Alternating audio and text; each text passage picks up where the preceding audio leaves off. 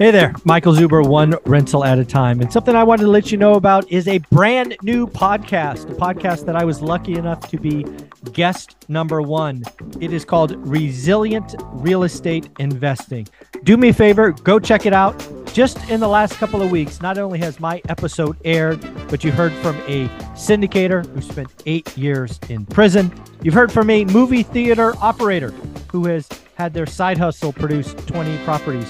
Future episodes will record around the Roofstock's head coach, a college student evaluating properties, and of course, an Army recruiter who discovered private money. Again, do me a favor, check out Resilient Real Estate Investing. On with the show. Good morning, good afternoon, good evening, folks. Michael Zuber, one rental at a time, back with the one and only and amazing Anna Kelly. Hi, Anna.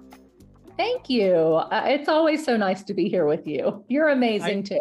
Oh, thank. I try. I, I try to be just a little bit better. I'm I'm I'm following your lead. So uh, you know, just just keep being you. It's so wonderful to talk to you Thank each week. you.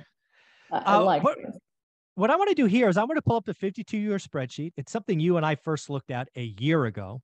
Yes. Uh, and really, we looked at it a year ago because we were trying to we were trying to predict now based on the past, and we did pretty good, right? Uh, but what I want to do here is the spreadsheet today ends in 2021 because a lot of the metrics are year end metrics. I'm going to pull up the spreadsheet. I've already added a column. We're going to try to doctor the numbers up to what we think the current market is, current rates, and just see how bad it is. But specifically, I want to go back to 1980 and 81, and I want to focus on affordability because I think affordability is one of those metrics um, that does play across time. And, and I hear people argue people have more debts and all that stuff now. Just, just let's let's just let math tell us what's going on. So, do you remember the spreadsheet? What what do you remember of it before I bring it up? Absolutely, I do. I, I was very impressed that you went back and got year over year data because it's very hard to find a source that has all of that.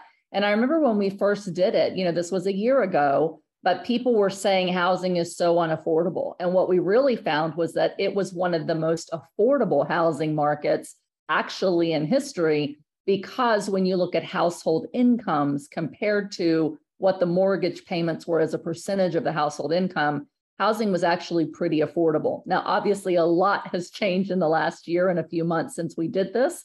Um, so I believe, without seeing your numbers in advance, that because of where prices are converging with super high rates right now, that it's probably the most unaffordable or very close, other than maybe early 1980s, which I think is probably what you're hinting at. So I'm excited actually- to dive in with you. Yeah. So just to be clear, I haven't actually done the math yet. All I did is add the column. We're gonna we're Oh, gonna okay. monkey with this. I I think you're right. It's gonna be very close. Is it 81 or 2022? I am not confused. Housing is unaffordable. It's the worst Yes. ever nationally. I believe that. I Yeah, so believe we're that gonna- today. Yeah, we're gonna find out. So again, let me pull this up. So again, folks, the beauty about this spreadsheet is it's so valuable. Uh, I give it away for free. All you have to do is go to one of the links below on my. It's in my free teachable course uh, at the bottom. You just it's attached there because I think it is so valuable. So a couple of things uh, just to uh, get everybody kind of orientated. I list all the sources. So again, this is not Mike Zuber's, you know, picking numbers. I sourced everything from here. Uh, if you don't like the numbers, yell at the source. Don't yell at me. Uh, we've done summaries, you know, just because we can. We've started to add graphs. Uh, but the first thing to kind of point out is all the people that were calling for a housing crash in 2020 and 2021, they don't understand just how affordable it was. It was one of the best years ever. Yes. Um, what I wanted to do Inflation was low, production and wages were high. and Um, and rates so on, silly. Yeah. yeah, absolutely. Yeah. So what I wanted to do first, let's go back because I I think we're repeating 80 81, which is when uh, rates doubled. So here we go. And this although goes all the way back to 1970. So if you can look here, fixed rate mortgages, which is row eight, you can really see Volcker coming in, right? So that's what that's why I'm looking at here is 81. Sixteen percent. Can you imagine the 30 year mortgage average was 16.6%? No, Again, the cheap home was 60 grand, call it just to just to get everybody oriented. I do believe this is the lowest affordability on record, which again, 2022 may be worse than that, uh, which is a problem. Uh, incomes for a family of four was 19 grand. That's um, frightening to think about, but that's where we were. Uh, again, we had home appreciation, even though rates went up, price never went negative. In nominal terms, they did go negative in real terms, which obviously adjusts for inflation.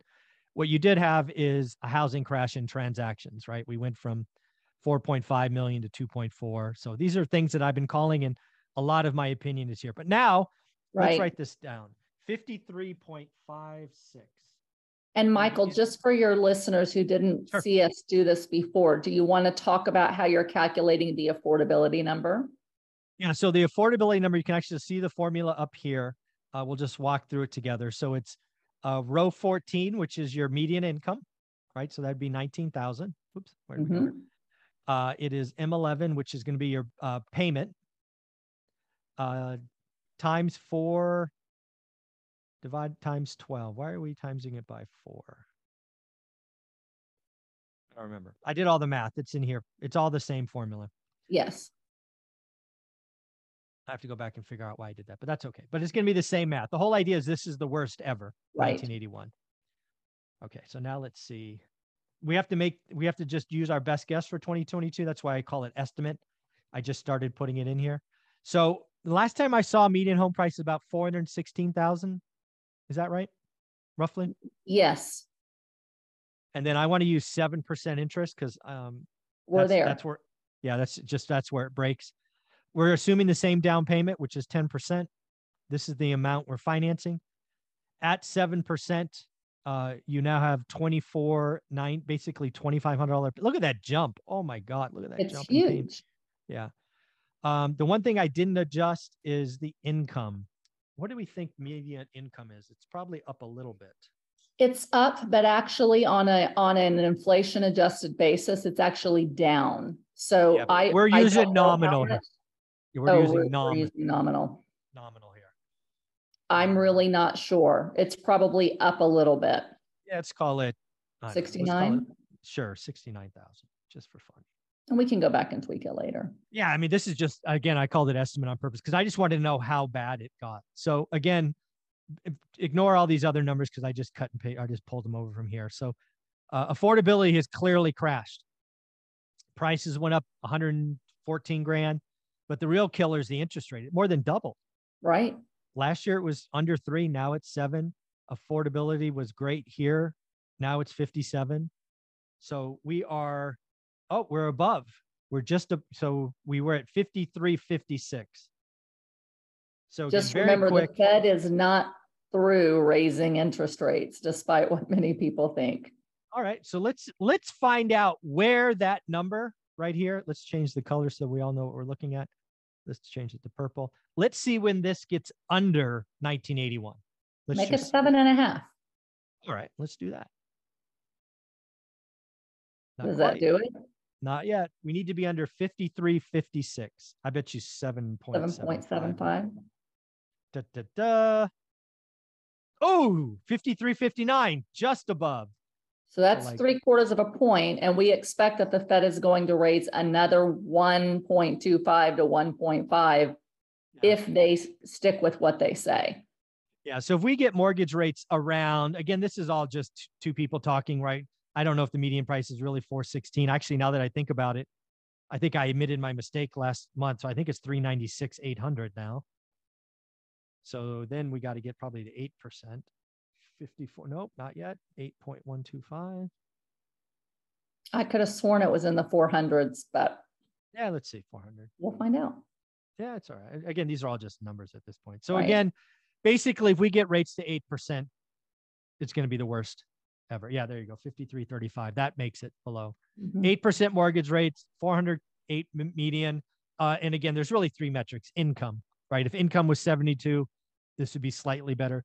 But in reality, 2022 is going to be the worst or second worst year for affordability. And it's because of interest rates, prices, and in, in, rates went up faster than wages. It's just right. what it is. And just out of curiosity, how long was it down below 100?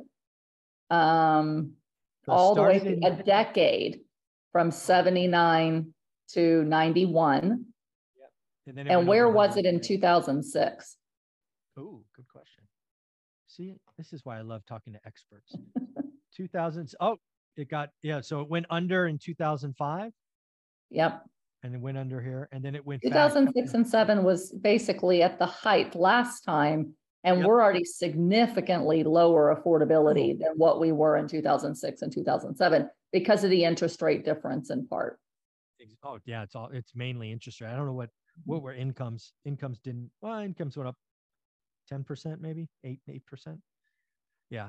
Rates were basically flat, right? They didn't move a lot, not a big, Right. It was. But yeah. incomes were also higher back then, um, on a inflation adjusted basis. Not a, a, a number, but in terms of, um, how much wages had gone up. mm-hmm. Yep. Yeah. And that's why it's, it's still somewhat more affordable than now. Yeah, actually, that's another thing. Since we're here, I want to see what wages did in the 70s. Because again, I think we're oh, here we go.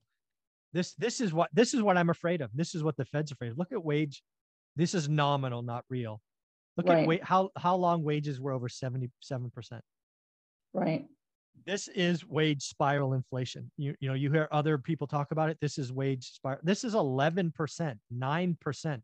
right. This is what caught this this happens early, which causes Volcker in 81.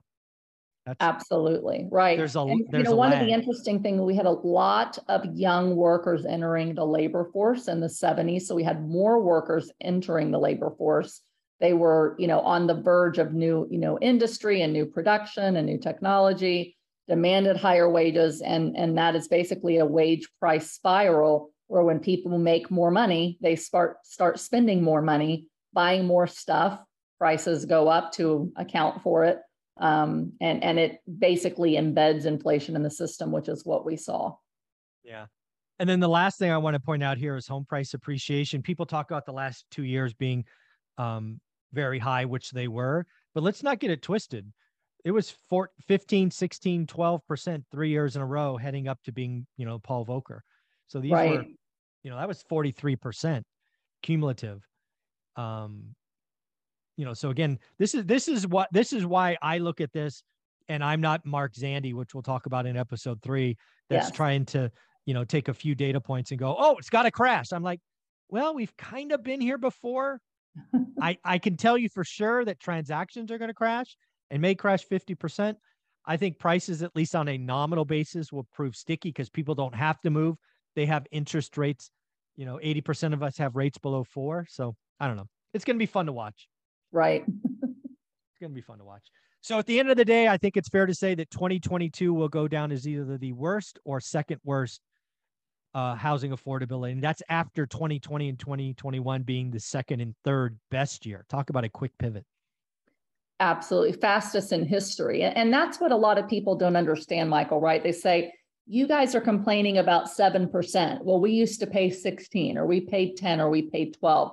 What happens is the shock of the volatility of the speed of change, right? It's not so much that, you know, okay, we're what level of interest rate are we? It's what level are we compared to inflation, compared to wages? And how much more unaffordable is it today than if we had bought last year or the year before? It, it rocks the psyche of the consumer that says, wait a second, I've been saving all this money. I thought I could buy a home in this price range. I thought I could afford it. And all of a sudden, your mortgage payment more than doubles when interest rates go up while prices are going up at the same time. So it's increased prices, increased rates, all happening very, very quickly and making people feel I just can't afford a home versus last year. Yeah, what I wanted, the reason I came back to this spreadsheet is I just want to come in here and play with the idea of what happens if rates get back to six. I'm not calling it, but I just want to see, assuming all else still stays equal, what happens if rates go down? I just, well, let's put this in here and see what happens. Uh, we don't go up that much. So 65, that would be similar to what year?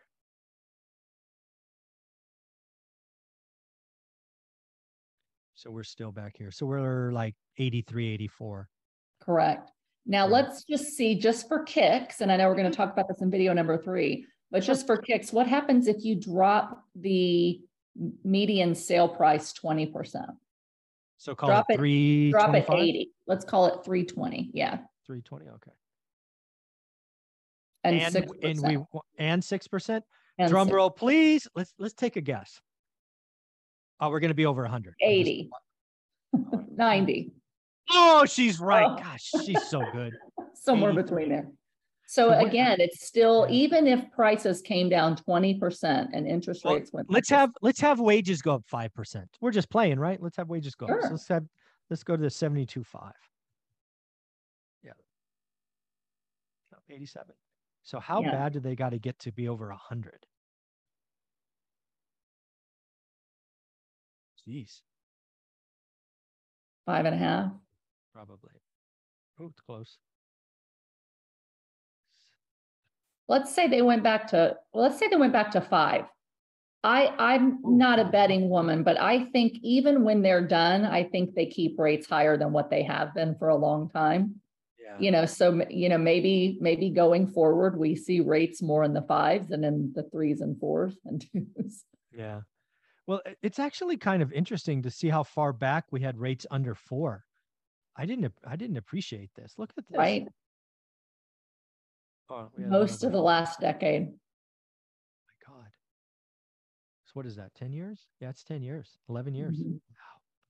So yeah, you can get above 100 if prices go down 25% roughly.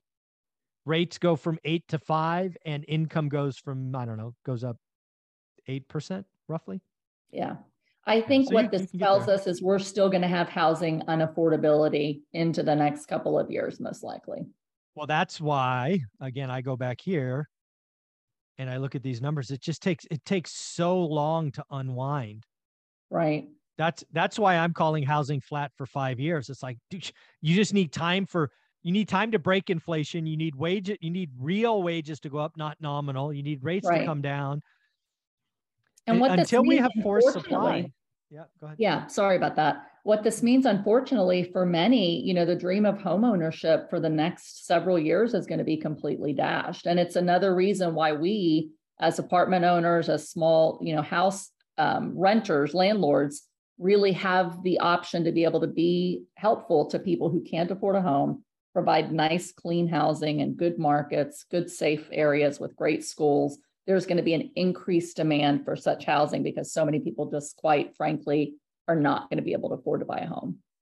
Uh, there's two two thoughts there. First and foremost, uh, I think there's a bar that real estate agents hope is six million transactions. I don't think we get back to six million transactions for five to eight years. Right, we're going to be sub five, and I think we might even be sub four this year or next. It's not not good in that industry. Housing depression. Um, but the second thing is, I want to go back to something you told me in an interview probably three or four months ago. Uh, when you sold your big house in Texas and house hacked that fourplex, it was the best financial decision you ever had. So, again, if you have the ability uh, to house hack, you want to step back to step forward. Uh, house hacking is a cheat code to wealth. Uh, live for free, stack cash, uh, do it again, do it again, do it again. So, uh, Anna's again best final best financial decision you ever made, right? Absolutely. I, I would do it over again in a heartbeat. If I lost everything again, I would go house hack, right? I'd use USDA financing, get 100% financing. I'd use FHA, put three and a half percent down, 30 year fixed mortgage. You can always refi it later and have someone else cover your expenses. So it is the best way to get started if you don't already have you know real estate or if you want to sell your home and and start cutting your expenses you have to learn in times like this to live below your means while you work to expand your means. And house hacking is one of the ways to do that. Where can people find you? You can find me here every week and on my playlist on your channel. You can find me on social media at Anna Kelly REI Mom and on my website at reimom.com. Thank you so much.